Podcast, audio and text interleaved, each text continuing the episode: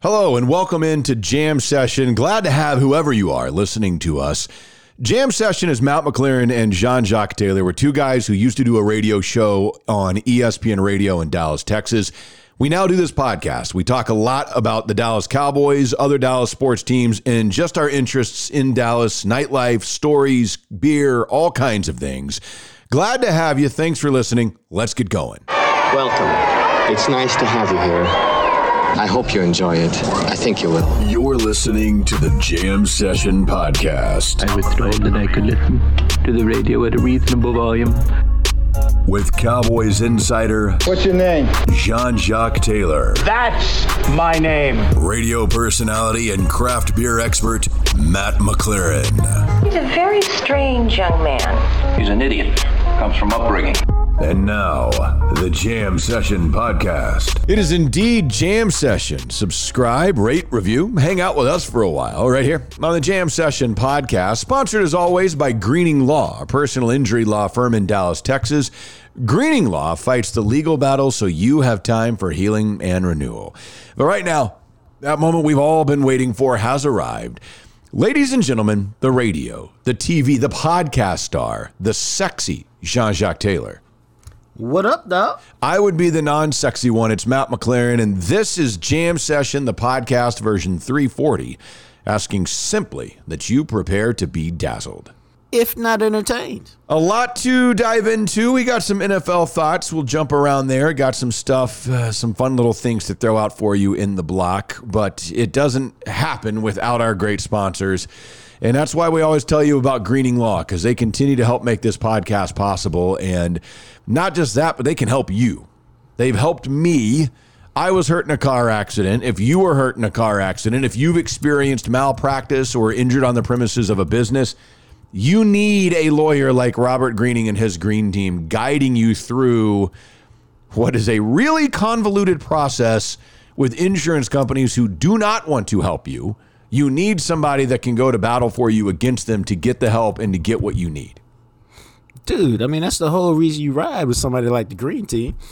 And what we tell you all the time is if you're involved in an accident, whether it's with an 18 wheeler, whether it's another car, you know, if you're involved in an accident at a business, an apartment complex, anywhere, it's do yourself a favor, take your time, and pick up the phone and call Greening Law. Y'all should know the number by now 972 934 8900. Give them your situation. Say, here's what's going on with me. What do you guys think? And if they bring you on as a client, I'm telling you, Matt is telling you, it's been your great your great day. And here's why: they grind for you, they work for you.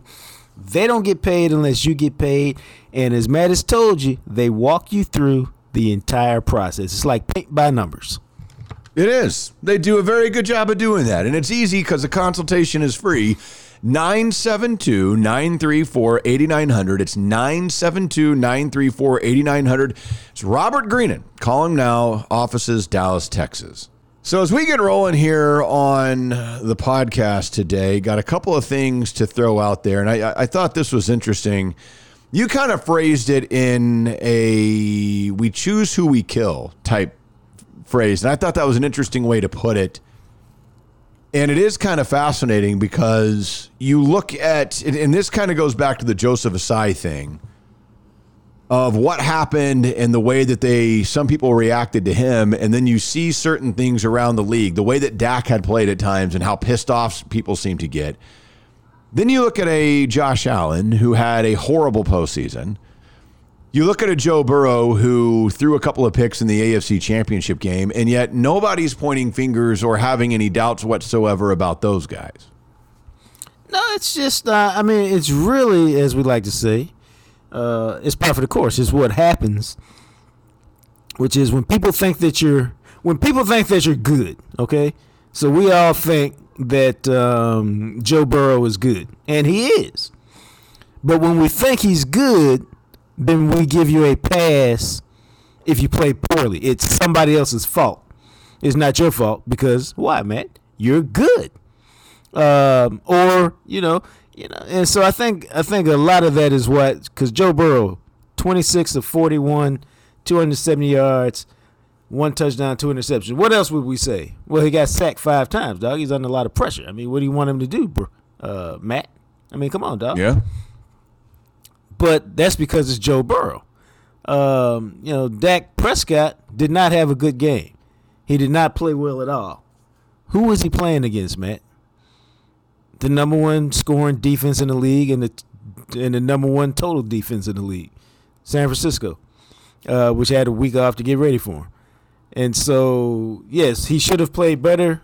He could have played better, but it's not like he's playing a bunch of bums you know? And uh, so i mean you know it's, it's it's just the way it works. And as long as you understand it's the way it works you just shake your head and just be like it's just interesting who we who we choose to give a pass to and who we don't. Because josh allen 25 of 42 264 with uh, an interception.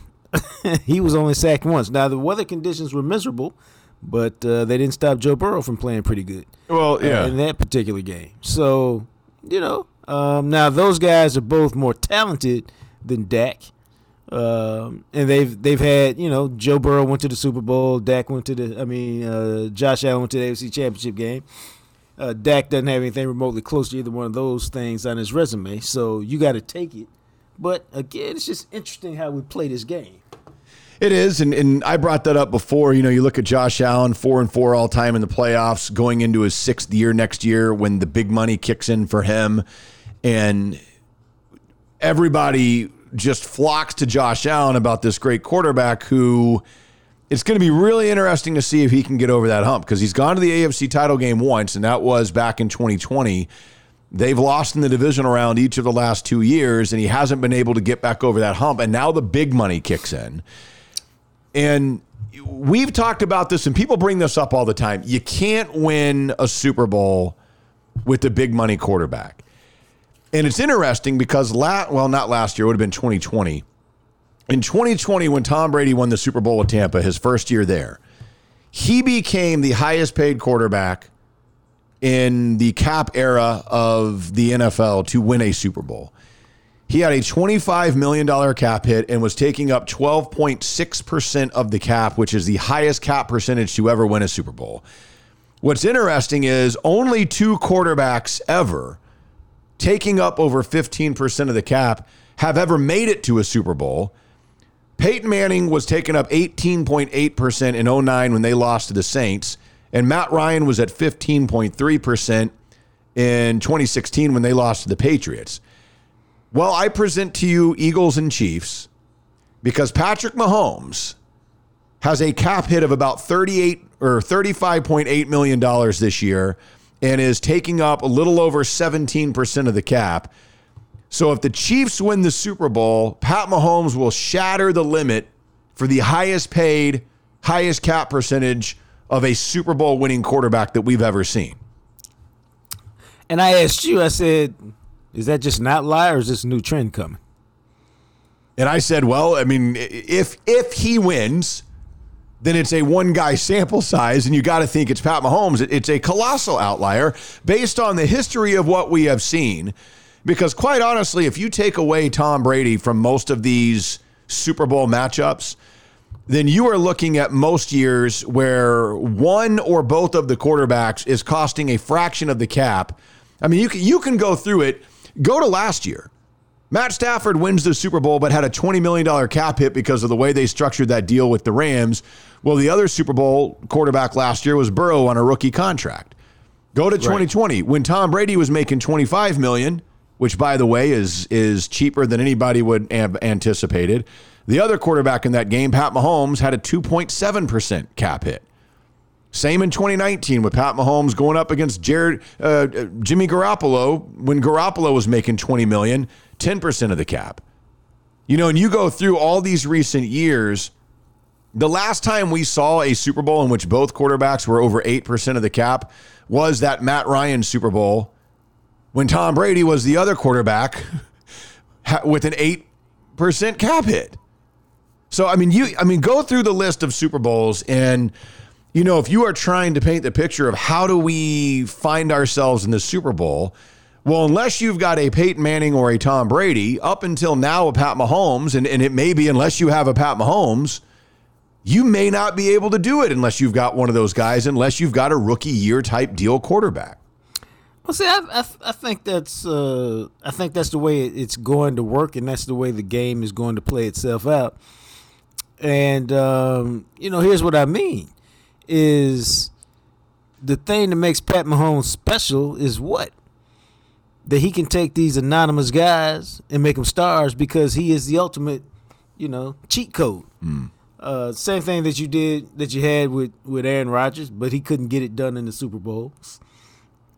Same thing with Brett Favre. I mean, with uh, Brett, uh, with Drew Brees, and the same thing with Tom Brady. Those guys, you didn't have to spend a lot of money on other places on offense because you had the ultimate cheat code. So unless you got other guys who can be cheat codes, you got to spend money on receivers and money on talent to get them there. And I think that's how you end up with well, nobody can win it because your quarterback is costing so much. It's not just that; is that you also got to pay all these other guys to make them successful. If all that makes sense. Yeah, no, it makes a lot of sense. And that's why this will be really interesting because you've got potentially a, another all time type level quarterback in Pat Mahomes going up against a guy on his rookie deal. And that's why, with the Bills going back to the beginning of this conversation with Josh Allen, what if Josh Allen isn't in a, an all time elite level quarterback? He's just on that level below it. Maybe he's on the level of very good then can you win with the quarterback like that if that quarterback all of a sudden is going to jump up and take up the amount of money that high paid quarterbacks take up? Because Allen really to me uh. is the next like like a Burrow, you kind of wonder what's going to happen when Cincinnati has to start paying some of those guys. We're finding out that Mahomes is that dude, regardless of how much you're going to have to pay him. That you can lose a Tyreek Hill and Mahomes can still get you to a Super Bowl. But I don't know how many quarterbacks in the NFL. We kind of mentioned this the other day of Mahomes being on his own level. How many quarterbacks in the NFL could you take away their number one wide receiver and a guy like Tyreek Hill, and that and that offense and that team can still function at a high level? Well, here's what's funny, dog. Yeah, well, Amari Cooper's not to that level. No, that, it, uh, but th- that, that's part of the, like like take take Ja'Marr Chase away from Joe Burrow. Is Tee Higgins and Tyler Boyd enough? Yeah, see, I don't think so. Because I saw Chase do some amazing things the other day. Right. And, and so, you know, I, that kind of goes back to the point that you were making about Dak is Amari Cooper wasn't even on the Tyreek Hill level. And when you took away a guy like that, you saw what Dak has kind of become. Yeah. Um, you know, man, this the thing about Dak is I want to see next year because this year was such an outlier. He didn't Yeah. look anything like himself. That I need to see if this is the new Dak or if this was truly an outlier. And uh, we're not going to know until we see it and we see how the offense is revamped and what talent they bring in. But it's all very interesting uh, right now as, as we try to uh, try to put it all together. And so that moves us over to talking about Dak. And, and is it going to be Mike McCarthy calling the plays? Are they going to have an offensive coordinator? How's this going to work for the progression of Dak? Well, we do know now that Kellen Moore is going to be the new offensive coordinator over in the AFC for the Los Angeles Chargers. And you and I both, we were talking about this and we're like, well, that's fitting because the Chargers are the Cowboys of the AFC. And it's wild when you look at this because this is a Chargers team. You know, Philip Rivers was there for years and years. I think Philip Rivers and Tony Romo got a lot of comparisons. Now, Philip Rivers did get to an AFC title game, but this is a franchise. Since they got blown off the field in Super Bowl 29 in the 94 season against the 49ers, they have won five playoff games since 1994 and have appeared in one conference championship game. Since 1994? Correct. Wow. Only five playoff games, huh? Yeah. Yeah. And Seems it- like they've been better than that. right? It, it seems like they've been better than that, but they haven't. and that was one of those things, you know, when they had Philip Rivers, they made the playoffs a handful of times. But other than the 07 season when they lost to the Patriots in the AFC title game, they won two playoff games that year. You know, they they're a Cowboys type franchise where they would have a really good year. The year that LaDainian won the MVP, they go 14 and 2, losing the divisional round. They then go 13 and 3 in 2009, lose at home in the divisional round. Stop me when this sounds familiar.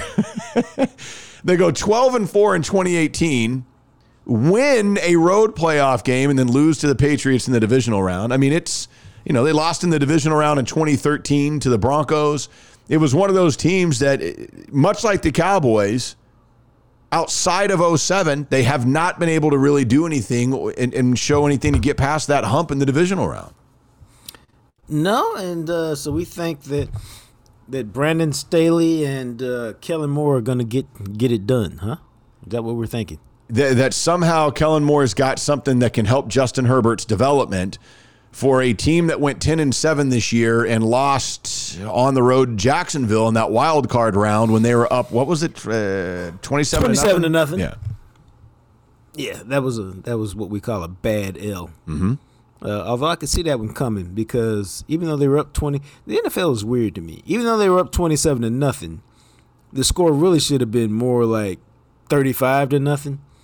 And you're really not going to come back from 35 to nothing.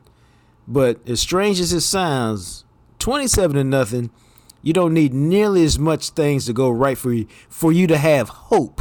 Like 27-14 and boom, just like that you got hope. Yeah. Like, well damn dog, all we need is a stop and we're within a touchdown. A stop and a score, and we're within a touchdown, and somehow we're back in the game. Right? Um, Thirty-five nothing. You need, you got to go a long way before you have hope. Um, so I mean that's why that game changed to me. The hope factor came back way too quickly for Jacksonville, and uh, that's why they were able to come back. Now that being said, uh, the Chargers are always an interesting team. It always starts with a quarterback, and uh, you got to hurry up and win with him, Justin Herbert, because it's just about time him to get paid, right? Right? Yeah, yeah, because he is. I mean, he's right with those other guys. You know, when you Right. look at where Herbert's at, this will he's going into year four. And once he gets paid, we're gonna have the same conversation about him, bro. Yeah, because then do you have the money that it, it takes to keep some of those guys that they've had, you know, over the years, like the Keenan Allens and the Mike Williams, the Derwin James on defense, and and, and those level of guys, and then. You know, it's kind of like like the Chargers and the Cowboys are similar in a sense of where it always feels like okay, like they had Philip Rivers for a while, who's a real he he and Tony Romo to me are very similar players.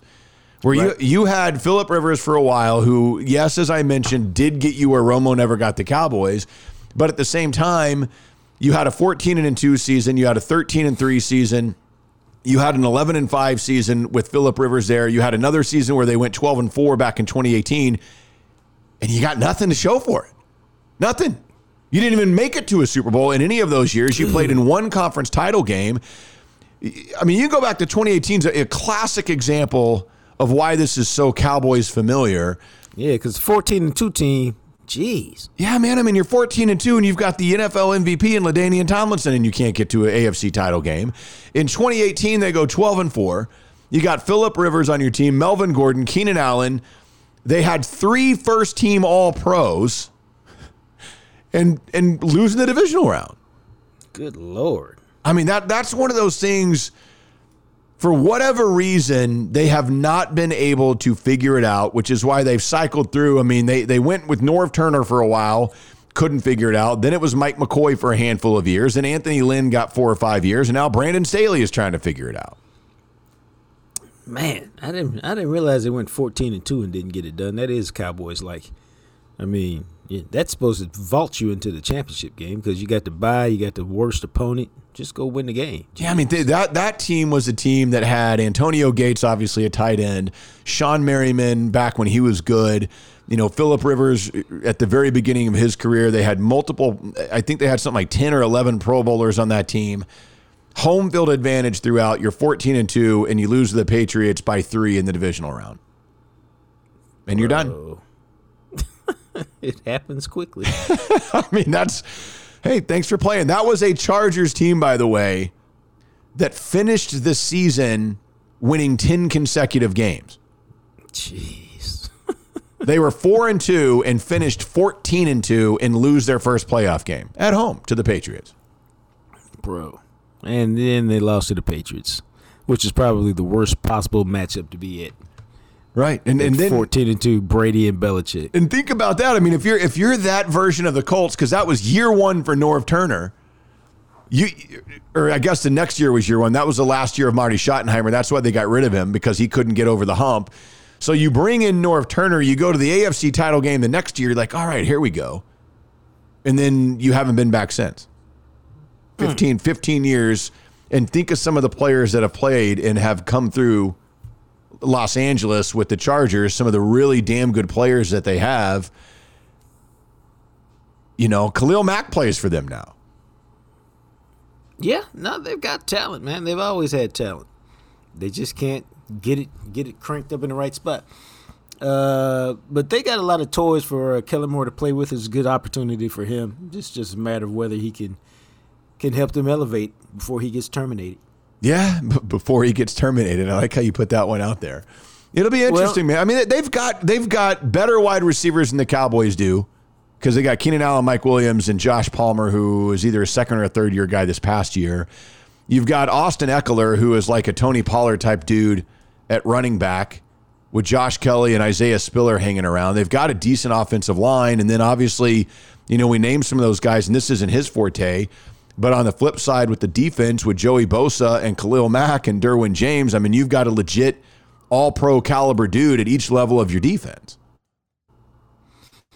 I mean, they've got talent, bro. the question is, the problem is, they play in the division with Pat Mahomes. Yep. And now they also play in a conference where it seems like all the young gun quarterbacks are. Whether it's Joe Burrow, whether it's Josh Allen, whether it's Pat Mahomes, who's still a young guy, Lamar Jackson's over there. Uh, dude, you know, Deshaun Watson had a horrible year, but I expect him to be a heck of a lot better next year and be much more like the Deshaun Watson we've been watching. Uh, dude, it's just it's uh, whew, it's hard to win over there. Yeah, now what happens if Tom Brady is like, eh, I think I'd like to reunite with Josh McDaniels and go to the Raiders with Davante Adams and the and Josh Jacobs and Darren Waller. Sean Payton now is in your division. Maybe he figures out Right. Russell Wilson. Now that that thing makes more sense to me. I don't think Tom Brady got nothing left. So I don't care if you reunite. If I was if I was the rest of the AFC West, I'd be like, oh, you you want to reunite Tom and Josh? Go for it. Be happy to see that. Forty six year old uh, Tom Brady, I'll take my chances. So we'll see, but it, it's it's going to be interesting, and it, it for Kellen Moore for the Chargers. But man, when you start really looking at the Chargers, a very similar, especially in the last twenty five years, very similar to what the Cowboys have done. Hell yeah. You know what's very similar to beef jerky is biltong. Hell yeah, it is. But but much like the Cowboys, I would argue they're slightly better than the Chargers personally, and biltong is better than beef jerky. And it ain't just slightly better than beef jerky. It's way better than beef jerky. Yeah, it is because it's more succulent. It's more savory. It's more tender. It's bruised biltong. That's where you want to get it from is bruisedbiltong.com. B R U S B I L T O N G.com. And enjoy this, man. It's a super healthy snack. It's lean, 30 grams of protein in a two ounce serving, 240 calories, no sugar, no artificial ingredients. And if you are a beef jerky lover, I, I've said this before and it's true. Once you start eating biltong, you cannot go back to beef jerky. It's impossible. Nope. It's uh trust me, it's it just doesn't work out like that because it's so much better. Uh, they're similar but different. And the thing about biltong, man, it's it's it's a great snack because it's got that high protein, thirty grams of protein in two and a half ounce pouch. It's only got two hundred thirty uh, calories, so it's a great snack. Um, it is the perfect snack, bro. And it's succulent, it's savory, it's juicy, it's tender. It doesn't matter whether you get the slab, the slab that you kind of slice and dice how you want to, or you get the slice that you just kind of toss it in your mouth. It's all magnificent with a chef kiss. Mwah. bruisebiltong.com. Jump online, order it now. Use the promo code JAM15 at checkout. You get 15% off your order at bruisebiltong.com. We're also made possible by our good buddy JR and his fantastic crew at Freeway Tire Shop. Tires, mechanical work, oil changes, anything you need with your car, they're going to take care of you. And there's the two things that stick out the most about JR. One, you can trust his work and two, the customer service. Those are two things that I think most of us, when we go to a mechanic, we're like, I don't know if I, I feel weird about this dude. And man, the customer service here, they don't even care about me. They will blow your mind at Freeway Tire Shop. Nah, man, t- Freeway Tire Shop and JR. they're just fantastic, man. Because just like your doctor, you need somebody you can trust. You don't want to be taking your car to the mechanic wondering, are they trying to get over? Are they doing everything they're supposed to do? Are they trying to job me? Are they using, reusing parts? Did they really take the parts out and put them? I mean, you just don't even want to deal with that, man. And so the way you don't deal with that is you go ride with JR. He's uh, right up the street from downtown, five minutes north on 35. You get off at Commonwealth, stay on the service road. He's right there on the right as soon as you pass the light. And all you got to do is when you get there, say, hey, I'm hearing this, I think this, and he takes care of the rest. And here's what I'm talking about. You can trust him, number one, to diagnose what the hell is wrong with my car. Number two, you can trust him to use quality parts, which not everybody does. Then you can trust him charge you a fair price and you can trust him to stand behind you his work. If your mechanic ain't doing that, tell him, love you, bro or broette, but I got to go up to JR because the Jam Session crew told me that's how they roll. That's all you got to do, and then once you get there, tell them that your boys from Jam Session sent you, and hey, the rest is uh the rest is the rest is gravy after that. That's exactly right. That's why you can check it out. Make it easy on yourself at freewaytireshop.com. So we're going to chat with Todd Archer, our ESPN Cowboys insider, here in a bit. But I had a couple things to bring up. First, you guys in DFW, as all of you in the DFW area are well aware of, are experiencing what seems like it happens like like once every other year, sometimes maybe every year, but maybe not that often. A complete shutdown of the city because of the amount of snow and ice that is hitting. I know you're stuck inside. And it's weird because generally speaking, where I live in Birmingham, because we're slightly further north than DFW is, usually in Birmingham it's about uh, eh, about 10 degrees cooler than it is in Dallas. Not today. Oh, really? yeah, I mean, because you guys are experiencing freezing cold temperatures of snow and ice. And for us, it is like in the, eh, probably about 50 something right now, like in the low 50s. But what's wild about this is the system that's going through Dallas is going to continue to go north and it's hitting Memphis and is going to go just north and it, it'll hit like far north Alabama and Nashville, which is in Tennessee. And I won't get to experience any of that here in Birmingham. But you guys are experience because you were telling me this, like, man, it was sleeting, and next thing you know, it was thunder and lightning and all this. The rare phenomenon known as thunder snow or thunder sleet.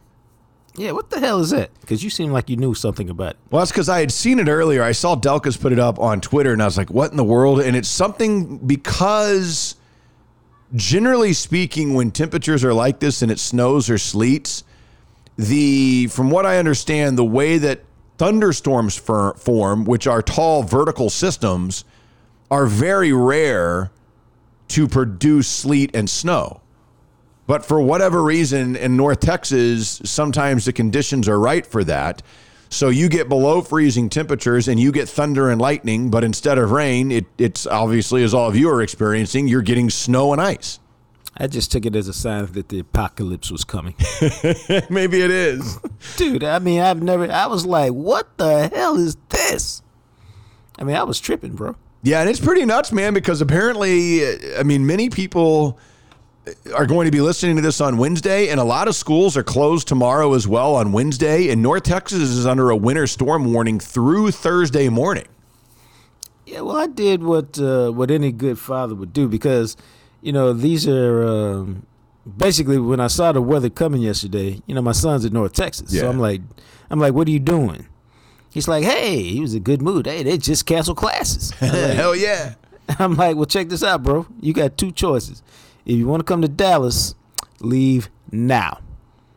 If you and this is my son now, he's 19. Yeah. Said, if you're gonna fuck around and hang out, we'll do whatever you're doing for a couple of hours, then just stay in Denton. But if you leave now, you can you can make it. It's no problem. Roads are fine. And uh, he said, oh, because I was telling him, man, because again, he hadn't driven in a lot of ice. I'm Yeah. like, dude, and he's got a Challenger. I'm like, dude, you could be driving on ice and you can wreck that thing and it'd be nobody's fault. It's just life on ice. And uh, somebody else can run into you. You can slide. Yeah, I said it just ain't worth it. So figure out in the next, you know, 10, 15 minutes what you're doing. I said, if it was me, man, I'd stay on campus because you have a lot more fun being locked Oh, up no doubt. Yeah. in the in the dorms with no class and no responsibility than you are if you come home. So needless to say, he thought about it. He's like, I think I'll stay here. Yeah, that's the way to do it. So I texted him later. I said, "What you doing?" Uh, playing Madden, and then we're going to play pool, and then we're going to eat, and then repeat it. I said, "Oh, see, I told you, you you'd make a much better choice." Yeah, it, it it's rough for DFW, and it's something to be cautious of because again, it's supposed to last until Thursday morning now. So Wednesday is going to be a beating. Some areas have gotten two inches of sleet. That's dude. That's the thing that bugged me.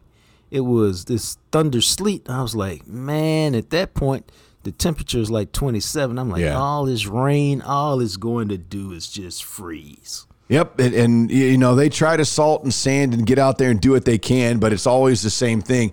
What always blows my mind is how many people just try to get out and about anyway. And as of the 12 hours, and again, we're recording this on Tuesday afternoon. So this was from just after midnight until right around noon today in, in Dallas on Tuesday.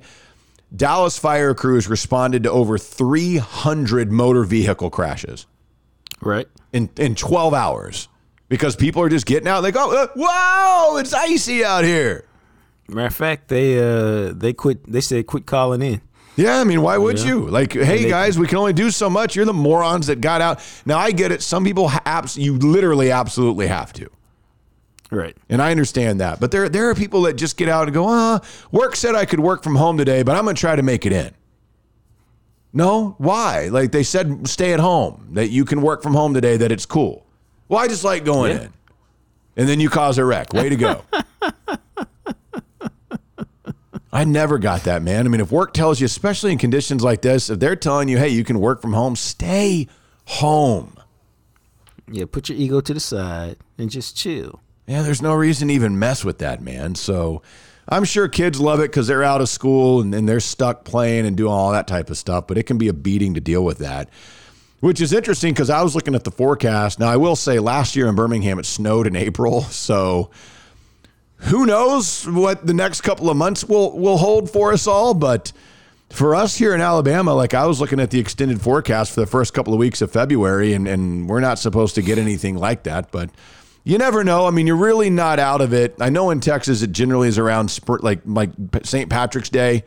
You know, like you get to mid March, and then anything after that, you're like, ah, it starts warming up, and you're feeling springish. And Birmingham's about two weeks behind that. Like once you get to April, you're usually pretty good. That's why it was so weird last year. Like early early april we got a weird snowstorm that dropped a couple of inches and the next day it was gone. It was so strange. Damn. so we'll see. The other thing i was curious because obviously you get groceries but do you do you go to the store to get groceries? Define store. Like Kroger, Tom Thumb, that kind of store, yeah just a grocery store whatever. Or as opposed to what having them shipped to my house. yes You know, bro, I've always been weird about that. I'm starting to get less weird about it. But the answer is no. I still go to the store, but I, I typically do it on my my deal. But I'm I'm starting to to not be. I'm starting to open my mind to that other possibility. White, have you done it lately? Because I have friends who swear by it. dude i gotta tell you that What's the charge? What's the fee? If I, don't know so here's the thing. So there are no krogers in this area yet. There's a kroger warehouse so they offer shipping. Right. and so your first three are free. So we did three with kroger and they shipped them to our house. It was fantastic.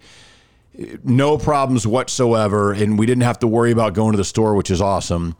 So then we started looking at Walmart, and I'll I'll say this: I can't stand Walmart. I never want to go inside of a Walmart. I can't stand them What's wrong with Walmart, man? man walmart people are just uh, they're they're weird We're talking about the people who shop at Walmart, or Yeah. we're talking about the people who work Both. at Walmart. both man Okay. they never want to help you they never like it's just I, the whole situation in walmart i'm just like my every time i go in there i'm like man Why? exactly and i worked at walmart in high school for two weeks All right, all right, all right. and that I'm more of turned a- that kind of turned me off to that I'm more of a Target guy. Oh, everybody I, I was I was just really curious why you. because target so- is a little so- bit more bougie i don't know what it so- is Well, that would that would be why I'm. and you know what I, that might be it where i'm like i'd rather pay a few extra dollars to go to target than have to deal with the crap at walmart Okay, but I digress. So But we discovered that Walmart delivers, and I don't know what the subscription is, or like, it, like if you have a Walmart membership, whatever that means, then delivery is free. We've been using Walmart delivery. I'm like, Mike, like this is, I'm on, man. I haven't been to the grocery store to get groceries in like three months. Oh, you've been doing this for a minute. And it is now, there have been times where they substituted something. And I will say, this is something about the lady that is a very good, high quality trait of hers. She, Yes. like, if it's me, when we order groceries or something and we order a certain kind of almonds and they just substitute it, even though we put no substitutes, I'm like, oh, whatever, at least we got almonds. She'd be like, no, that's not what we ordered. And she'll take the time to go through and notify them our order was incorrect and we said no substitutions. So they refund you the money for the almonds and then they ship the, the almonds you were supposed to get to you. oh, okay. See, I like that. I like But she that. takes the time to go through all that, make sure everything's right, and, and fix the orders and stuff, which I would never do, which I think is fantastic. Oh no, that's something I would do. Yeah, see, and, and so because she does that, like we make sure we get all of our stuff, and then she'll find stuff and be like, well, we ordered this and didn't get it or whatever, and they refund it to you and stuff. And it's been, I mean, with Walmart, we've been like, we could put in an order right now for Walmart and get it like within the next four hours. Wow. And they pretty, they uh, bring it to our door and drop it off at our front door, and I just open the front door and bring it inside. It's not bad, bro. You're you're you're selling me a little bit. I'm telling you, man, I think you ought to give it because I like I don't like going to the grocery store, Now maybe that's part of the problem is I, I don't mind it. I like going to the grocery store. and uh, part of it, yeah, part of it for me is I get so I there's just too many people that have no clue that other humans exist. and I seem like I run into them all the time in the grocery store where, you know, it's the person who pushes their cart down the middle of the aisle and you come up and you're like, excuse me. And they look at you. And I just look at them and I go, weird, huh? Other people in the world. and they're like, oh, I'm sorry. I'm like, oh, I bet. Or the person, like the other day, I stopped at Publix to grab because they do uh, buy one, get one on Waterloo sometimes. So I'll go stock up. So I got like enough Waterloo to still check out in the 10 items or less line. And the dude in front of me, I counted him, had 27 items. and I looked at him and I was like, not quite 10 items, huh? And he just what looks at me. say? He didn't He say didn't say anything. He just looked at me. And I'm like, I asked him, I'm like, what are, why, why do you have a lane that says 10 items or less if you're going to allow people with 27 items to check out? And there was no answer to that. Right. And, and they're like, well, you know, I'm like, I'm just, I'm like, I'm not I mad. don't know. Like, I'm not mad at you or anything. I'm just curious because you should take the sign down and then we can all go to whatever lane we want to. Yeah, because people in in service positions are generally non-confrontational, and they don't. They're just like, I just work here. So, I mean, if you're an asshole and you just want to come down, then fine. See, and, that, and that's the thing then, because like those lanes are designed for people who are like, all right, hey, I just had to run in and grab a couple things. I'm popping in and out versus the person who's actually shopping. Right. And, and t- I, I mean, you know, the customer's always right. Oh, okay. Well, I have 148,000 items. Can I check out in the 10 items or less lane? hey, I don't want to pay 5.99 for this. I'm going to, here's three bucks for it. Well, that's not how much it costs. Well, so what? That dude went in the 10 items or less line with 27,000 items. Bro. I'm just saying. Like I see stuff like that, and that's how my brain works. And you know how I am. It goes back to the "you're not better than me" bit, Oh, I ain't mad at you now. Or I'm like, "Hey, guy, I don't, I, I don't know what's going on here, but this isn't how we're doing this."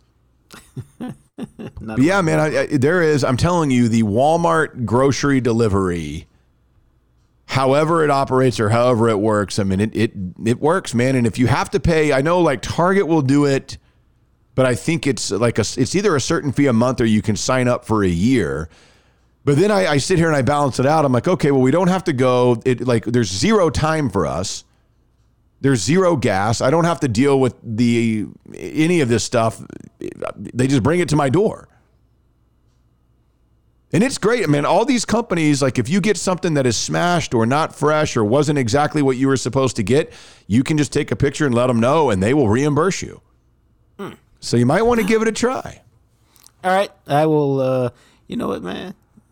I'm going to give it a try sometime in the next uh, two weeks. Just give it a try, see how your first experience goes. All right. Well, that's uh, that's what I said. We'll we'll just see how it goes. Uh, let me see. Uh, yeah. All right. You know, because generally speaking, most people order basically the same time, basically the same thing every time you go to the store. Yeah, I was gonna say, you know what, man? I'm not. I'm not really tripping because what do I do this with from time to time? I do this with Costco from time to time, Yeah. and it shows up at my. It takes them a little while longer, but I'm not doing fresh stuff. I'm doing, you know, Yeah, and it just makes it easy. Yeah, stuff that they sent to me in a couple of days. Just makes it easy for everybody involved, man. It's the way to go. So, just a thought, just something to pass on out there to everybody if you haven't tried it. And I know some people, especially with produce, are like, oh, I got to touch it. I have to touch it and see it. My thing is, if you can bring it to me, then I'm good. I am all about not leaving my house in my old age. I don't know. There's some truth to that, man. If it's not going out to do something that I really enjoy, then I, if you can, like, I don't enjoy grocery shop, shopping. So if you can bring it to me, by all means, Yeah, bring it to me. bring it to me. If, if I don't have to go somewhere to do a chore and you can bring the chore to me, then that just, it helps to ease, ease my life a little bit. And I, I like ease. Oh yeah, who doesn't like ease? That's how it is, man. So hopefully everybody will enjoy that. So before we get into Todd Archer, let's tell you again, and, and uh, you got to get your order in for this. Our friends over at Smoky John's Barbecue. They've got the big game pack. It's coming up February 12th, is all you know. So you got a little under two weeks to get this going. But man, this big game pack for $149.95, you get a half gallon of their brisket queso, four pounds of wings, 20 hot links, and they throw in the bread, the chips, the Smoky John's barbecue sauce. They've got all that. And if you want to get that and then add on some other stuff, they're doing some stuff with their brisket and their sausage and things like that as well that you can add on. So check out Smoky John's barbecue the big game pack. Order it now to get it in time for your, your watching parties. You can give them a call at 214 352 2752 or check them out online. Or as Jacques can tell you, man, you feel free to go get the Jam Session Bowl. Oh man, because the jam session bowl is righteous, as we say. It's that combination of uh, a mac and cheese or or uh, mashed potato base, and then man, your choice of two out of five smoked meats. Now y'all know I roll with the brisket and the sausage ninety nine percent of the time. Although I did throw chicken in there once. Um, and then man, they put all the stuff you find on the loaded baked potato on there, chives and bacon bits, butter, sour cream. It's fantastic. They drizzle it with that sauce, man. Whew! It's uh, it's to live for. Uh, now it does. You can you can eat that with somebody. You don't have to eat it all yourself, although you can. Uh, if you got a kid that's uh, probably not older than about six, the three y'all can eat it. If it's just the two of y'all, I guarantee you, you won't finish it all. It'll be some leftovers. It's fantastic, but uh, just ask for it, man. It's not a secret menu. You're not gonna find it. Just say, "Hey, jam session bowl. What's what's up with that?" Yeah, make it happen. It's Smoky John's Barbecue right over there off Mockingbird, or you can check them out online at smokyjohns.com. Also made possible by HFX Foundation Solutions and I mean, all the crazy weather that North Texas experience in harsher forms than you experience in other areas of the country, it just jacks up your foundation. And HFX Foundation Solutions can take care of all of that for you. The drainage problems you may be having, gutter installations, and all those types of things. If you're seeing cracks or sticking doors or soil washout, pick up the phone and give Aaron and his guys a call at HFX at 817 770 0174. It's a free, no obligation inspection, could save you thousands down the road. The thing about HFX, man, is they give you the peace of mind that comes from knowing your house is good. And here's what I'm talking about. You know, uh, we joke around and we call it a colonoscopy for your crib, but we do that because you know you get a colonoscopy to make sure that everything's good on the inside internally. Same thing with your house. It looks great on the outside. When you're living in it, it looks fantastic. But you don't know what's going on where you can't see.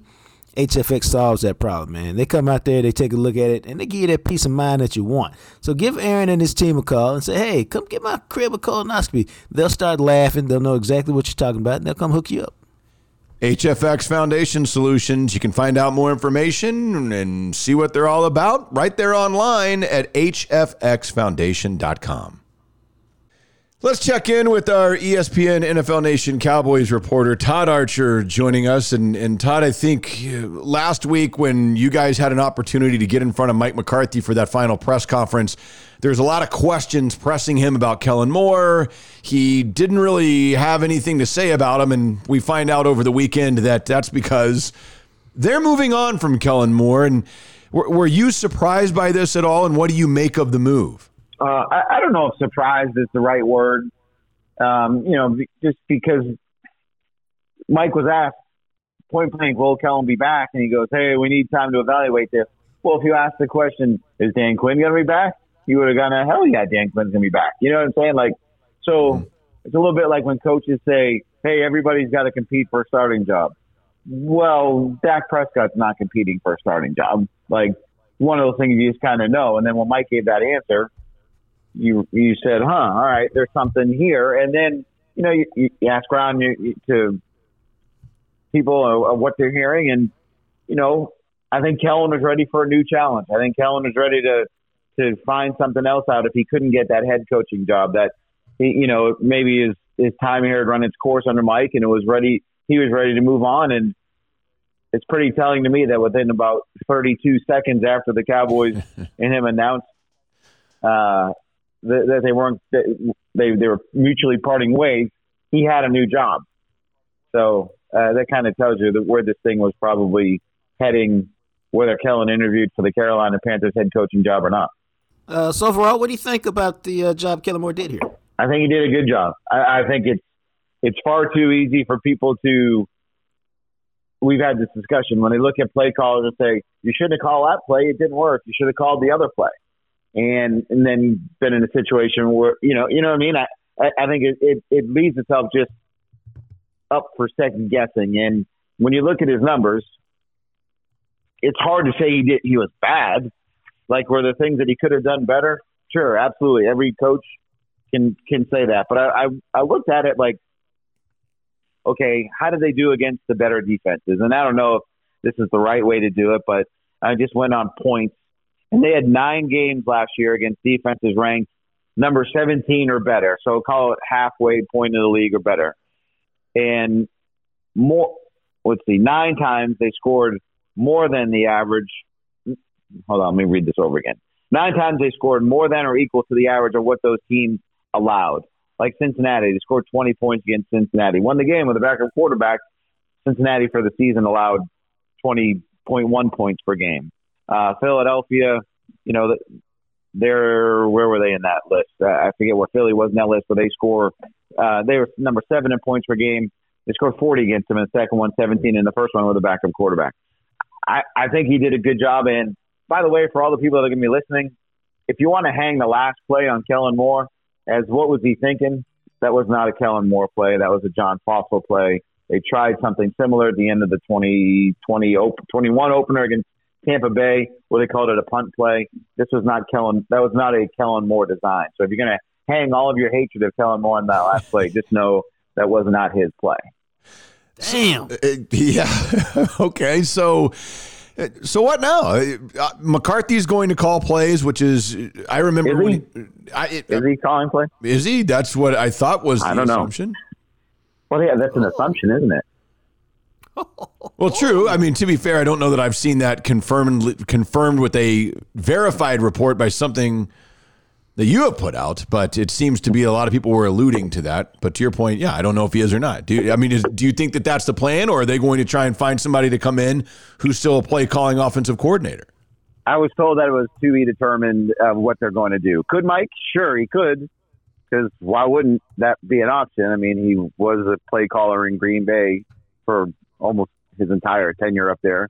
Um, is it a factual thing at this moment? I'll trust the people I've talked to that said we don't know which way we're going on that one yet. So, and look, I think Brian Schottenheimer is going to end up the offensive coordinator. Um, so do you want Schott? To me, the biggest question is what offense are they running? I don't know the answer to that one either. If it's going to be Mike's offense, if it's going to be the offense that they're running, that they've run for Dak basically his his entire career, combination of both, whatever whatever you want to call it there's a, there's a lot of questions still to be to be answered. I don't know if Mike is the ultimate play caller at this time, uh, for sure. Well, see, that's, a, that's that's interesting to me from this perspective. Um, what offense are you running? Because if you're running the offense that you've been running, it seems like you should have kept Kellen Moore. and if you, Yeah. it, you know, I mean, because you know Brian Schottenheimer doesn't do anything for me. Uh, not that not that anybody cares. Uh, and Mike McCarthy, you know, it's okay if you want to uh, run your offense because you you're gonna you're the next guy to get popped if it if it don't work out. So do what you want to do and just ride with it. Yeah, and, and, and to me, this is um, is it is it? I'm asking the question back. Is it anal- analogous to what Jason Garrett at the end of his time? He wanted to call plays in that last year in 2019 with the Cowboys, and Jerry wouldn't let him. So Kellen Moore became the play caller after they got rid of Scott Linehan and they elevated Kellen to the coordinator role. Jason couldn't go down fighting his own fight, fighting his battle, and he ultimately went down after that last season. Is, is Mike getting the chance to call his own shot and say, hey, if I'm going to go down, at least let me go down on my own and let me call plays. And if that is the case, you'd imagine it would be for the offense that he's run the predominantly uh, uh, the West Coast scheme, how whatever version of it you want to say it is, um, and give him the best opportunity to quote fight for his job. That sounds a little, um, maybe being a little over the top in the phraseology of fighting for his job, but you know, you know what I'm getting at, like because he enters the season really like he did this past season, where everybody's going to be wondering how how long he's going to be the Cowboys coach, um, and now if he's a play caller, then you know, hey, everybody can look at him and say, what do you, what was this? Why'd you do that? What's going on? Um, and and this is year four now. I mean, it's it's time, right? Maybe it's past time, but it's now it's now it's really time, and he gets the chance to maybe do it on his own and do it with his own offense. Is that where it feels like this is headed? That this is one of those things, like you kind of mentioned just then. It, it, it's year four. You Get over the hump this year. We're going to move in a different direction because it's not just Kellen Moore. I mean, it's Doug Nussmeier. It's the running backs coach, the offensive lines coach. I mean, they, they made, and granted, some of those are just contracts that expired, but they chose not to bring them back. And it feels like he's really cleaning house offensively to do something differently that he wants with guys that he wants in there, in a sense. Yeah, and see, this is where I- like why wouldn't you have wanted Joe Philbin in there, right? Because Joe was his guy from Packer time.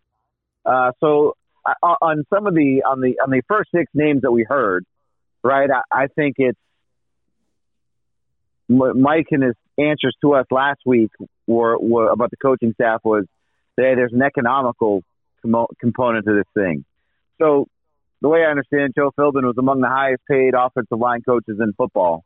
Um, and, and we know for a fact that Jerry didn't want a big coaching staff. He brought up the number of assistant coaches to us out there in Oxnard to begin a training camp. So it's Skip Peete among the highest paid running backs coaches uh, out there. Um, you, you know, I'm not going to. Do you need an assistant defensive line coach and Leon Lett when Dan Quinn's specialty is a D line and they have Aden Aden Durde there as the defensive line coaches? Team maybe in, in Jerry's mind that that was a little over the top to have three people working with the offensive line. So just, that's I think two things are both similar, but maybe not quite the same in, in, in that respect. But you know, now we'll see.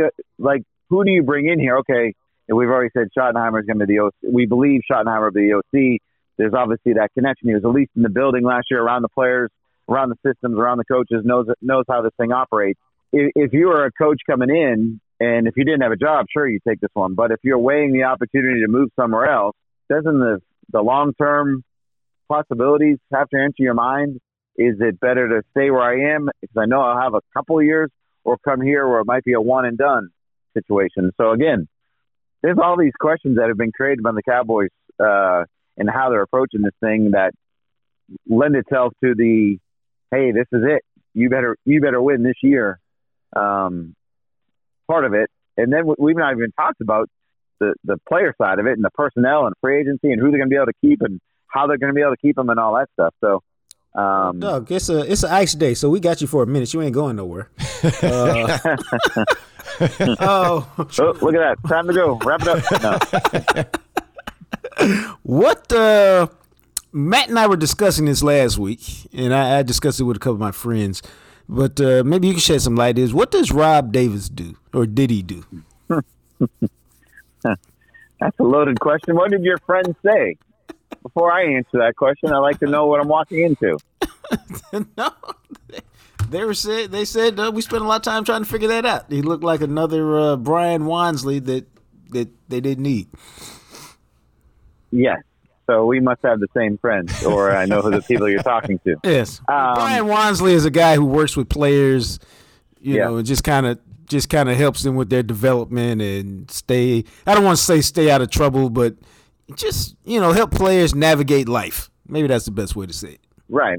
Br- Brian Wansley was part of the the for the for the public view of it. What Calvin Hill started all those years ago, right? Brian That's a good way did all, almost all of the work, but Calvin Hill was the public face of the Cowboys player program department. But Brian was the guy in did it. And I think there was an element of that was what Mike thought Rob Davis would be. But when he got here, they already had that guy in place. They were not going to replace him. So they came up with the assistant head coach title. Uh, was it an on-field job? I guess he helped out when they needed help when Leon went down with a knee injury, or I think it was a knee injury a couple of years ago. He helped out when a couple of coaches were sick and other sides of things. Um, but yeah, that's the nicest way I can say that I don't know what he did either. Oh. But still, so but here's why we were talking about it. We all know that that's Mike's boy, so for him to get gone, it's like, wow, okay. Or or, or we or Well, it goes he to the so- 29 coaches thing, and what do you do? And when it's not really clear to the guy who's writing the checks, what do you do? Then, sorry, man, decisions have to be made. Yeah. Yeah, they, they- I suppose that's very true, Todd. So, you know, before we get into free agency and some of these these decisions they have to make, Dan Quinn, did that surprise you that he decided to stay with the Cowboys and and not take a head coaching job that might have been available to him? To me, it was the only job that would have been worth taking from his perspective. I would say would have been Denver, and there's some issues obviously there with the with the quarterback, uh, whether he can get back to the level that he's played at. But the the only you know, do you really want to go to Arizona? Do you really want to go to Indianapolis? Why not just ride it out here? You- You're play you're paid very well to be the defensive coordinator. You have a lot of things in place, and again, you can sit here and he can be choosy. He's already been a head coach. He's already made a, a, a lot of money as Atlanta's head coach for for a decent amount of time, and now he's doing quite well with the Cowboys. As Mike said, he can be selective in, in his and where he wants to go. And why go to a place that it's going to be stacked against you in a variety of ways? Now, the Denver one is a little different, but I would say his reading of the tea leaves was the Denver job was not going to be his.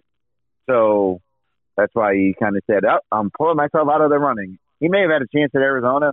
He had a second interview there. He had a second interview in Indianapolis, but he probably just said, I kind of like this defense of Micah Parsons and DeMarcus Lawrence and Trevon Diggs and Jayron Kearse and uh, see if you get Donovan Wilson back. You know, there, there's a lot of a lot of pieces here to work with to make this team even even better than it was his first two years. So um, I think the fact that the every job there wasn't the perfect job out there for him, and he can be choosy, led him back to Dallas. No, I think that's uh, I, you know what I mean. I guess you got to you got to take it the first time just to make sure you get the generational money. But after that, man, you just I think most people don't spend enough time finding the right spot. And uh, you can get a second job, but you're not gonna get a third one probably. So you gotta you gotta make sure you go to the right spot. If it ain't right, if it ain't perfect, and you're getting paid good, it I wouldn't say it shocked me, it just surprised me a little bit. But uh, you know, I, I'd be surprised that more coaches don't actually take that route down the road. What do you think? Yeah, I mean, and and it's everything. Eh, if they're if you're a first time coach, you you take whatever they're giving you, right? Because you're gonna your ego's gonna tell you, I'm the guy that can turn it around. When you're when you're up for a second job and you're already in a pretty good situation where where you're at, you're gonna you should be a little bit more choosy and looking at every bit of the organization you're joining, from ownership to the front office to the roster to the division you play in to the stadium you play in to the facilities, all that kind of stuff.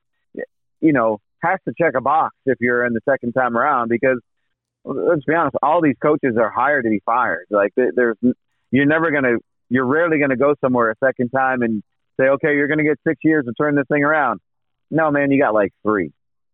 So if everything's not checking off your box, why, why take that chance when you maybe can go to another place where everything checks off the box? Maybe stay at the place uh, and become the head coach um, if they if things don't go well uh, for, for the team you're on, and then you know then you're in a situation where you know the roster, you know the team, you, you know the front office, you know the division, da da da da da.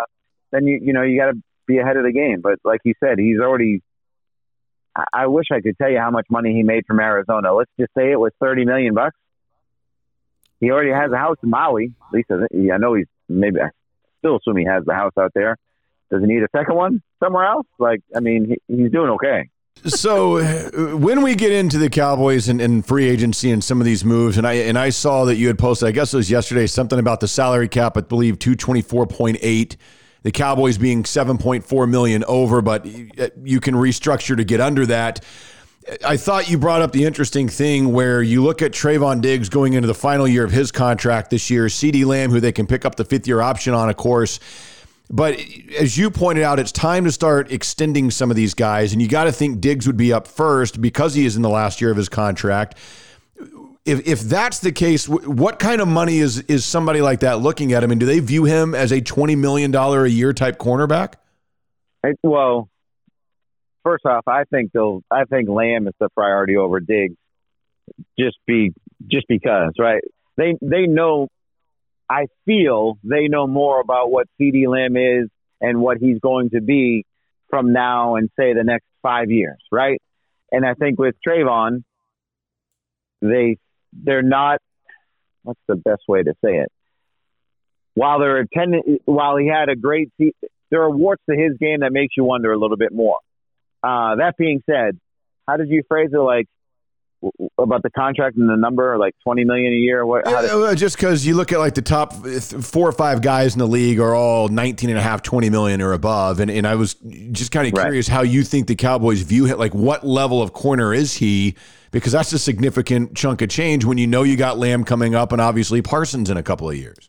Right, and, and some of it, it, it doesn't matter what they think; it's what the market's going right. to bear, mm-hmm.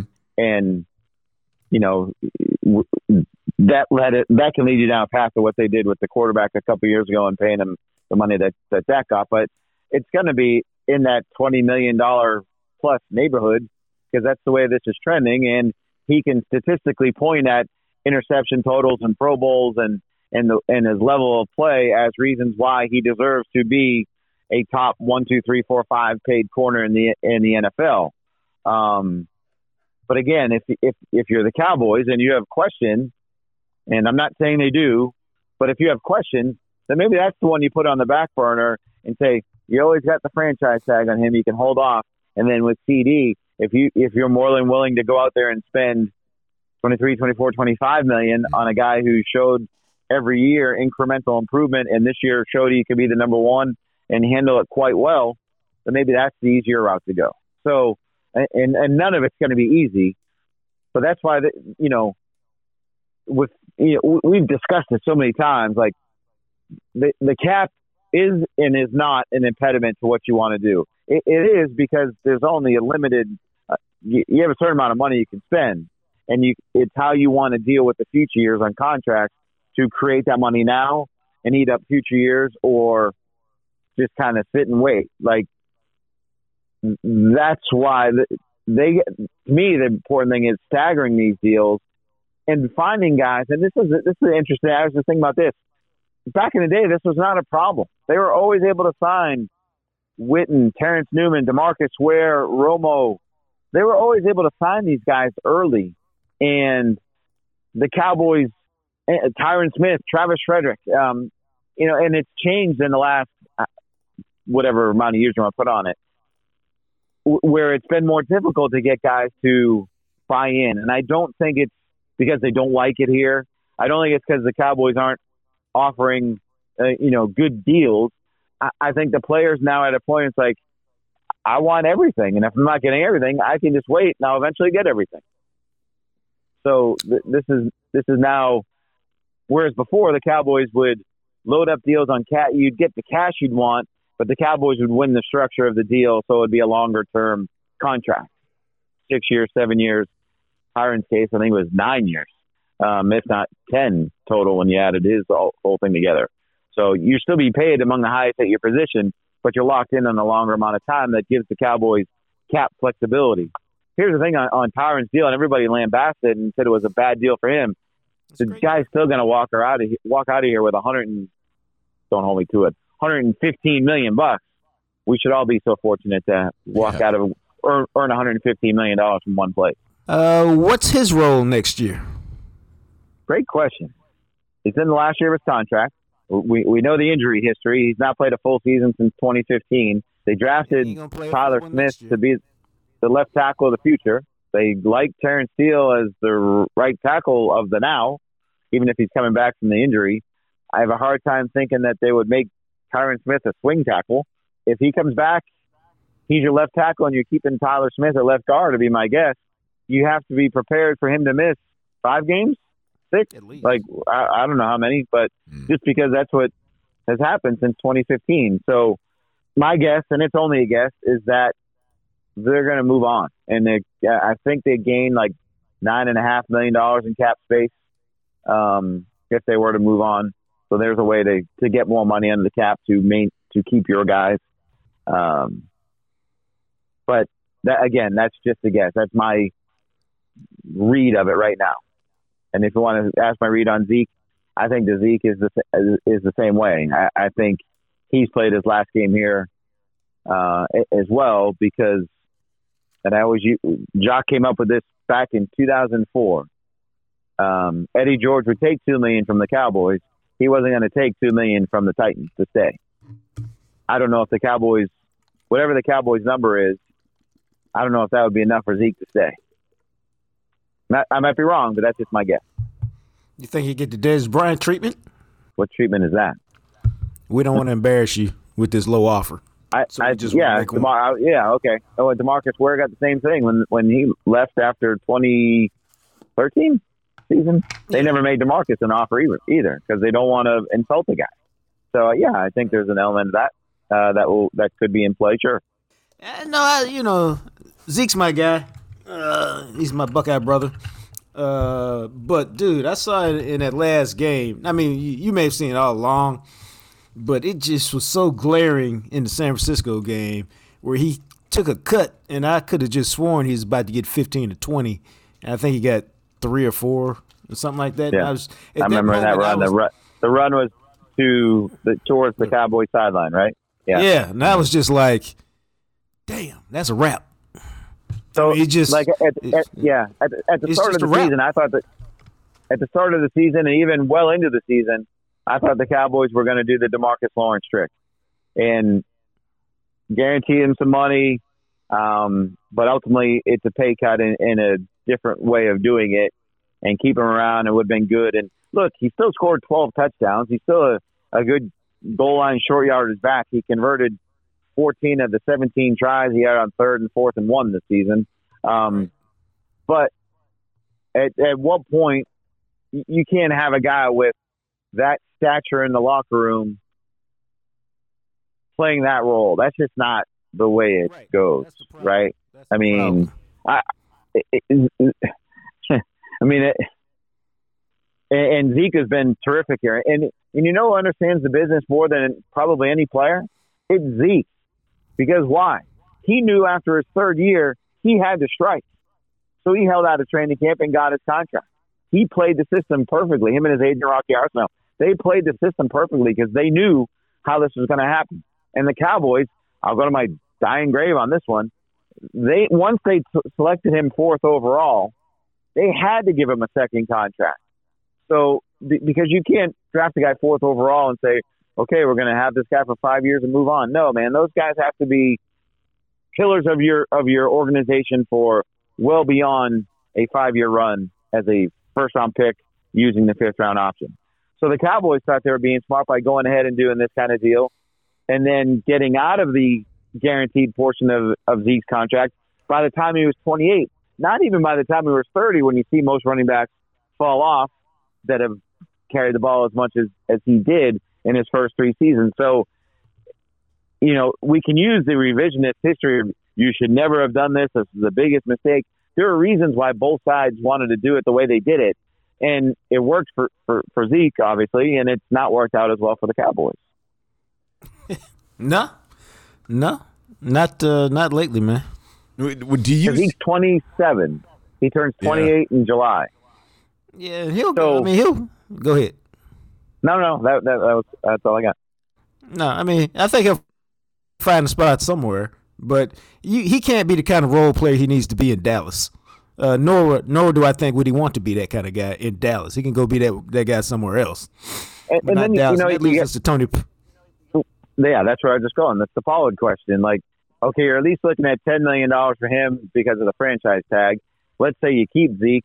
Are you really? That's so. When you factor it all in, that might be. This year they were twenty million dollars in, in running back money towards the cap. Do you really want to be that high in, in that on that position? Probably not. So ultimately, I think they would like to get a long term deal done with Pollard, and by long term, I probably mean three years. Um, and again, so structuring those contracts is a little bit harder from the cap perspective. That's why right now I'm at least factoring in when I think of it, I'm at least factoring in the the tag, which is like 10.1 million this year. Yeah, exactly. Oh, and then you're gonna have to go get another running back in the draft anyway. So, which is why the Cowboys. You want to know who who is a legit option if certain things fell to the Cowboys? Where did they pick last year? What number? Twenty six. Twenty six. Twenty. Yeah. Breece Hall was on their short list of players to take in the first round last April. The jet, the guy the Jets took. Yeah, at Iowa, Iowa State. State. Yeah. Yeah. He was on their short list of players to take at 26 if things had fallen a certain way. So they they were kind of preparing for thinking of preparing for the future as well. Now, I don't think they didn't draft a running back after that. And look, but look, Malik Davis showed you a little bit. I'm not ready to say make the Malik Davis the number two running back and you're all set, but you know it's not you're not at zero, maybe if that situation fell this year, because there are certain mocks that are out there, and Bijan Robinson's there at their pick this year, do you think they'd consider doing something like that again in the first round and go running back? I think taking running back at 20, where are they going to be? 26, 27 again, yeah, right? Yeah. Mm-hmm. That's a hell, whole hell of a lot different than taking a running back at four. So I can, can I would, could concede, if they were going to do it last year with Breece Hall, yes, I would say they would do it for someone like a Bijan Robinson as well. Um, doesn't mean they will. Does you know? I, I I would probably put other positions of need higher than running back, but when you're picking that low in the draft, you don't you you're going with what comes to you. So, um, well, but this? if Bijan's yeah. there, I can see them making that making that call. Yeah, depending on what they do or don't do in free agency. Yeah, I can see them going there. What about if they see that would it would be interesting. It'd be like, would you keep? I guess you have to make a decision on Pollard before you make a decision on that. I can't. I don't. I can't remember what. Yeah, the, the franchise the, tag stuff comes up. Uh, the league year starts mid March, so yeah. um, you'd make your, that that decision is made a month or so ahead of ahead of time. If I if I keep Pollard, I'm probably not drafting Bijan Robinson. I'll go draft somebody later, because uh, I'd rather have another receiver than I, than another running back if I got Pollard. What do you think, Arch? Yeah, I mean, you're gonna uh, shoot. I know he's five seven. I'd go get Deuce Vaughn, whose dad, by the way, Chris Vaughn, is the Cowboys' assistant college uh, scouting director. Um, but yeah, there, there's going to be options available that you can get in rounds three and four that should be able to help you uh, immediately this year with Pollard to, to me, the, the, the let's say Pollard comes back from the uh, high ankle surgery fine and there's no issues with him. He carried the ball 193 times this year. That's probably his number, right? Do you really want to go to 250? I don't think so. I, I think you keep Tony right around that number. And then if you got a guy second, third, fourth round, where was Chuba Hubbard picked by Carolina a couple years ago? What round he going? he might have been second, but Yeah. we're saying the same thing. You, you you should be able to find a running back that can come in and be a serviceable number two back right away as a rookie, and there'll be guys available to you there. But again, how does it all match up? They're going to need a tight end. They're going to need corner. They're going to need receiver. Go, you always need O line. You always need D line. You're probably going to need some linebacker help. Um, safety, yeah, maybe you're set at safety, but you lose Donovan Wilson. Well, you're going to need some safety. So there you go. We just went through the entire. Oh, what about quarterback? Everybody, we haven't touched on that one yet. Yeah, you know what? There's a quarterback there pretty early in draft. You might need to consider that one as well. So we just went through the whole roster in about 3.8 seconds and came up with needs at every single position group for a team that went 12 and five. well done. Thank you. All right, uh, so before we let you go, Todd, and, and this is just breaking news right now while we happen to be recording this, but Sean Payton is being traded. They have worked out a deal between Denver and the New Orleans Saints where Denver is trading their first round pick and next year's second round pick for Sean Payton and a 2024 third round pick. So I just thought I'd throw that out there and see what you guys think. Sean Payton is heading to Denver. good for Sean. He's probably getting his twenty million a year, um, and good for us that we don't need to deal with that silliness for another year about Sean being the Cowboys coach. So uh, I never thought it was an option here. No one wanted to believe me, um, but I'm glad it's done. And Kellen Moore, well, no, Kellen Moore, yeah, I'll just call plays against Sean Payton's team. So. Well, what do uh, do you think Sean Payton can fix Russ, scheme wise, and get him right?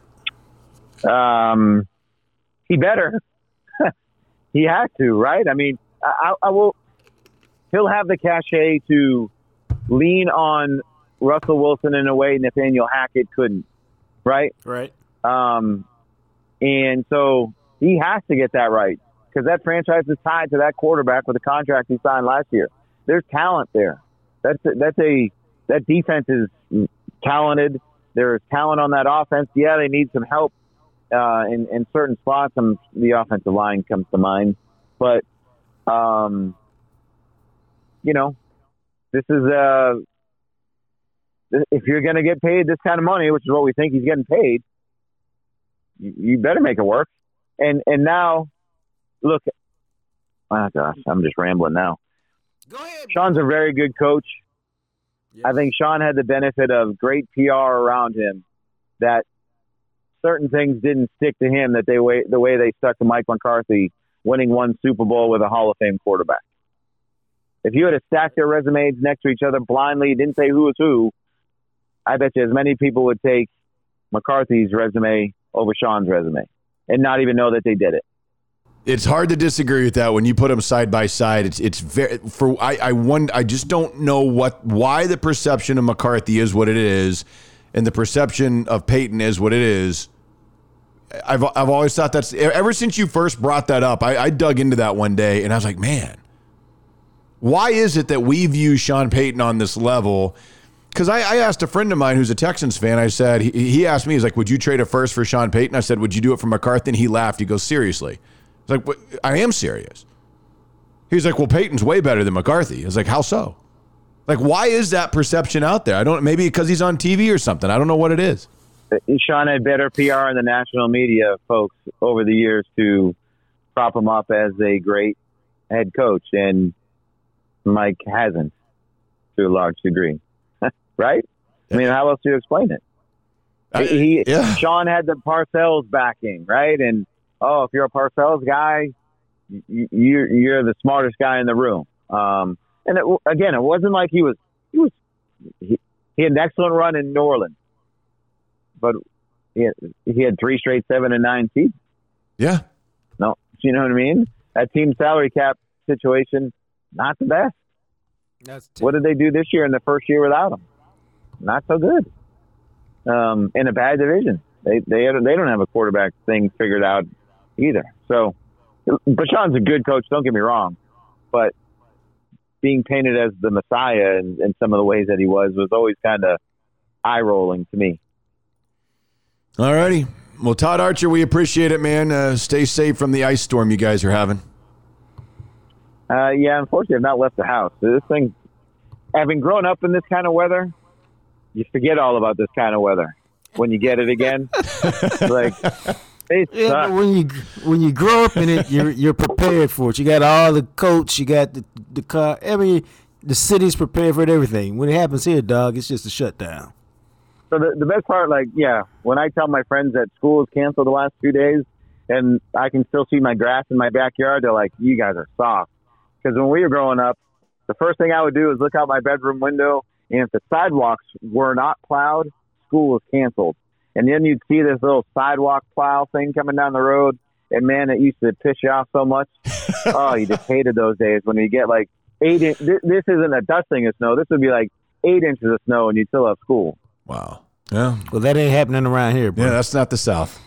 Well, just wait till the Super Bowl comes back here, boys, and we'll be dealing with a nice storm again. That's the truth. You know, All right, Arch, we appreciate it, man. yep. See you guys. All right, see you. There he is, our ESPN NFL insider, Todd Archer. And yeah, I thought that was wild, man. We're sitting here doing the podcast, talking to Arch, and this breaking news Payton going to Denver, which is interesting because Denver, you know, they had traded their original draft pick, so they don't have. Seattle has their their pick, which was is like in the top five. I think it's five actually. And so then through another trade that they had made, Denver actually owns the 29th pick. So they are sending this year's 29th overall pick to New Orleans. And then they don't have a second round pick this year. So they are sending a second round pick in 2024 to New Orleans in exchange for Sean Payton. So we'll see how it works out. And then DeMeco Ryans, they also announced just now that he is the new head football coach of the Houston Texans. He's getting a six year deal to take over in Houston for, I mean, quite honestly, what has really kind of been one of the more dysfunctional franchises in the last few years. yeah, it has. But they got draft picks, they got cap room, and if they can ever get some direction, and I don't know that they can, then um, you know they'll be able to make it happen. Yeah, we'll see. And, and obviously, he's that next guy up. You know, Robert Saleh, the defensive coordinator from San Francisco, goes to the Jets, and now he's going to the Houston Texans to take over. And we'll see if he can build something there. But to your point, I mean, they are loaded with draft picks, and they will be able to have their choice. Well, not their choice of quarterback. They'll have to see if they can get the number one pick that they gave away in the final game of the season to have their choice of quarterback. Or they can stay at two and have whatever whoever ends up trading for the first pick doesn't get. Yeah. Well, you know that. I mean, yeah, yeah. You're right. I was gonna say that was that was Lovie Smith's you know ultimate revenge there. I guess so, man. Something. No, I think he knew he was fired, and I don't think he liked the way it went down. And so he's like, "Well, I got a chance, so uh, hey, let me stick it to you, buddy." Yeah, we'll see. And you know, I meant to bring this up when we were talking to Arch because I did find it interesting. You know, it's too bad the Cowboys got rid of an offensive line coach that had two Pro Bowlers on his offensive line this year. I mean, everybody knows that Zack Martin was named to the Pro Bowl. I don't know how many people realize this. Tyler Biadasz is has been named to the Pro Bowl. bro. You know, Tyler Biadasz, uh, you know, first off, they aren't even having a Pro Bowl, so I guess it's you get a free trip to Hawaii to. Well, whatever it is, he's going. He's going. But how about this, man? Tyler Huntley was named to the Pro Bowl. He of the two touchdown passes in Baltimore, dude. And at that point, I just got to say, what what are we doing? That I mean, is really be- what are we doing? That is What is are we doing? because the three players named to the Pro Bowl originally were Pat Mahomes, Josh Allen, and Joe Burrow. Pat Mahomes is going to the Super Bowl. Allen has an injury, and Burrow has what they're la- they're saying is an excused absence. So there are six Pro Bowl quarterbacks in the AFC this year because the original three, none of them are going. So they named Tyler Huntley, Trevor Lawrence, and Derek Carr as replacements. I- I- You know, just stop Please. just stop. At- At least, at least with Tyler Biadasz, it's only because Jason Kelce is going to the Super Bowl. Like he was the next guy up. He's the third center, not the sixth. So that's pretty cool. Now he got a clearly he got a lot of respect. So good for Tyler Biadasz going to the Pro Bowl. And that, my friends, will wrap it up for us. We'll be back in a couple of days. And the NFL never stops. It never stops. What are the Cowboys going to do at offensive coordinator? How is this all going to play out? We will, trust me, we will be following along just like all of you and bringing it to you. I will say this I thought it was really interesting because I, Arch is the first person that I that I have heard that has said that to his understanding McCarthy is not guaranteed to be calling plays next year. And he was a little edgy about that too. Yeah, I, I hadn't seen that anywhere. So I don't. I wonder if he was breaking a little news for us on here because I just scrolled through his Twitter again. I was like, man, I don't remember him saying anything about that, and I hadn't seen that anywhere. So Todd Archer telling us, and you heard it here on the podcast that it is not. It, it, it's stop assuming McCarthy's calling the plays because they haven't made that decision yet. Yeah, I think that's an assumption because I was going through and seeing who said he's going to call plays because that's because that always matters who said it. Uh, and you know whether it's people said it or whether oh well. I thought David, Moore reported it. Yeah, Mike McCarthy to call plays. That's what I thought. So I- it's very, it's really because I hadn't seen anybody saying that it's not going to be McCarthy, and so the fact that Archer's like, well, the people I talked to are saying they haven't decided yet. I thought that was really interesting because nobody else is saying that, and Todd's tied in and knows what he's talking about, and you heard it first here on Jam Session. Yeah. Head coach Mike McCarthy will assume play calling duties in the wake of Moore's departure. A person with knowledge of the shakeup told the news. Interesting. That's what I thought. Yeah. And Arch got all tested me at the. He's like, okay, well, maybe I'm wrong. Maybe I read it incorrectly, but I did read it right, and it was the old man David Moore. Yes, you are correct. Ha! So that is really interesting. All right, well, thanks for listening. Thanks for listening to the Jam Session podcast. Make sure to find us on Instagram at Jam Session Cast. Of course, you can also find us on Twitter at McMatt Radio and at JJT underscore journalist. Our podcast is sponsored by Greening Law, a personal injury law firm in Dallas, Texas. Greening Law fights the legal battle so you'll have time for healing and renewal. Give them a call at 972 934 8900. Greening Law, Office, Dallas, Texas. As always, thanks to Purple Elephant Music for the music you hear at the end and the beginning of each episode. He, of course, is the radio, TV, and now podcast star, the sexy Jean Jacques Taylor. And me, I'm just a guy, Matt McLaren. We'll catch you next time right here on the Jam Session Podcast, available everywhere you listen to podcasts.